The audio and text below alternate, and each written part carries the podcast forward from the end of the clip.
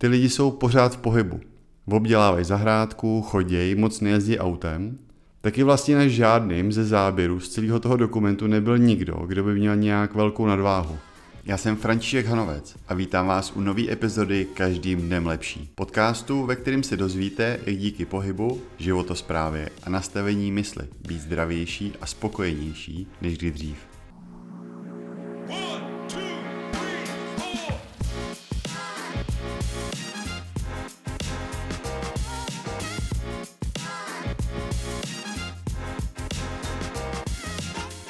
Minulý týden jsem narazil na Netflixu na moc zajímavý dokument o dlouhověkosti.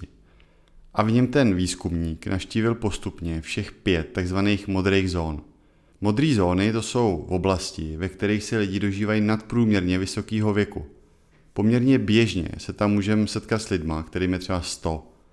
Zajímavý je hlavně to, že nejen, že se dožívají vysokého věku, ale jsou na tom velmi dobře zdravotně a hodně často jsou samostatní, pohybliví a dobře jim to myslí. Dokonce tam mají i extrémně nízký výskyt nemocí, které jsou s vysokým věkem přímo spojovaný, jako je Alzheimer anebo stařická demence. Těch pět modrých zón je Okinawa v Japonsku, Ikarie v Řecku, Sardinie v Itálii, Nicoya na Kostarice a Loma Linda v Americe. A v tom dokumentu se v každý z těchto pěti modrých zón bavil s těma místníma lidma a snažil se rozklíčovat, co je vlastně příčinou, že se těší tak dobrýmu zdraví a že se dožívají tak vysokého věku. Ve finále pak schrnuje ty příčiny do čtyřech hlavních kategorií. Tou první kategorií jsou vztahy. Oni tam žijou primárně v poměrně semklých komunitách, podnikají různé společní akce, sportují spolu a hlavně spolu tráví většinu volného času.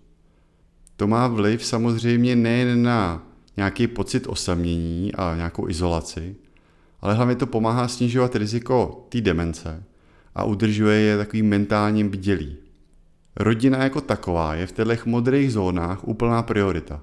Ty starší generace často žijou někde poblíž svých dětí, aby se mohli navzájem navštěvovat aby jim ty děti mohly pomoct, pečovat o ně a zase trávit s nima čas. Druhá oblast, kterou tam on zmiňuje, je jídlo. V drtivé většině případů je ta jejich strava založená na ovoci, zelenině, jedějí hodně luštěnin, obilovin a občas nějaký maso. Vlastně všechno mají čerství a prakticky nic, co jedí, není průmyslově zpracovaného. V té stravě mají pečivo, těstoviny, ale všechno si to dělají sami. Oni teda v drtivé většině případů všechno vaří sami. A byl to vlastně i jeden z těch momentů, kdy se potom sešli ve větší skupině a zároveň tím utužovali vztahy a udržovali komunitu pospolu. Taková zajímavost, která mě zaujala, byla, že v Okinavě v Japonsku mají rčení harahachibu, který si říkají před každým jídlem a který tak přibližně znamená jest dokud seš syt z 80%.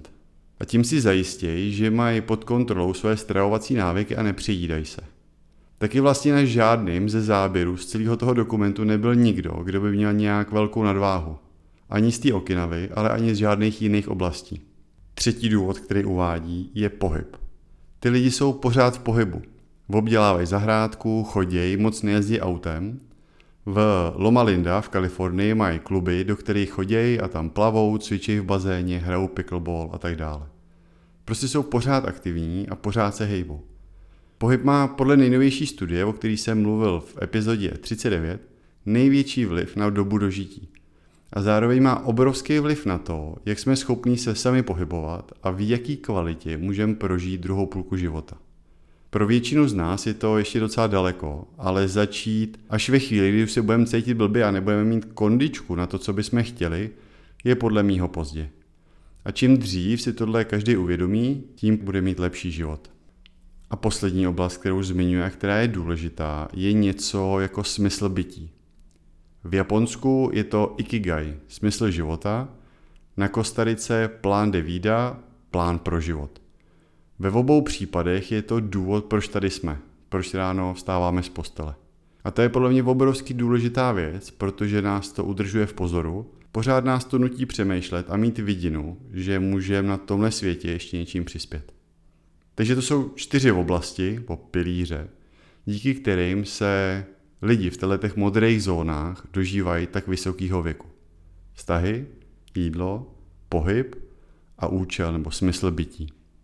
Poslední prvek, který mají všechny tyhle oblasti stejný a který v dokumentu nezmiňuje, je podle mě lokace a podnebí. Všech pět lokalit je v místě, kde je většinou roku hezky, svítí tam hodně sluníčko.